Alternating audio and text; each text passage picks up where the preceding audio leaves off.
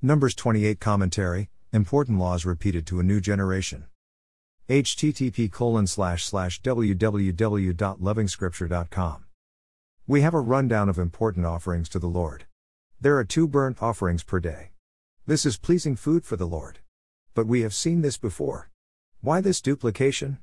The nation about to enter Canaan is very different from the nation that received these instructions at Mount Sinai. Besides, the many failings along the way are a good reason to repeat these instructions. In essence, these instructions are literally like critical safety instructions. We have seen how deviations and violations are fatally punished. We may also notice that after each failure, the Lord repeats these laws, in the hope that man begins to see them as life.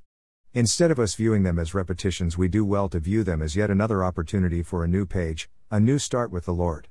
The apparent repetitions are a constant reminder of the Lord's loving patience. So, to a new generation, these instructions are a brand new page for a people judged by their times, nothing for old times' sake. The Sabbath sacrifices are repeated with increased emphasis on their observance. Every first day of the month is to be observed with burnt offerings, in addition to daily sacrifices. If the first day of the month falls on Saturday, the thought here is that three offerings are expected the daily offering, the Sabbath offering, and the first day of month offering. All these are burnt offerings, food for the Lord. Here is the thought what must be done must be done. Righteousness is required at all the points, point A, point B, and point C. Success at point A doesn't guarantee failure at the other points. The Passover isn't exactly a festival but an event. It kickstarts the festival of unleavened bread. The saint is reminded of the generosity of the Lord in saving Israel. The cross comes into picture. How can we forget?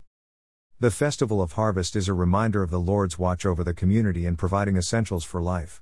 Today we celebrate this festival daily, in praise and thanksgiving, in all circumstances.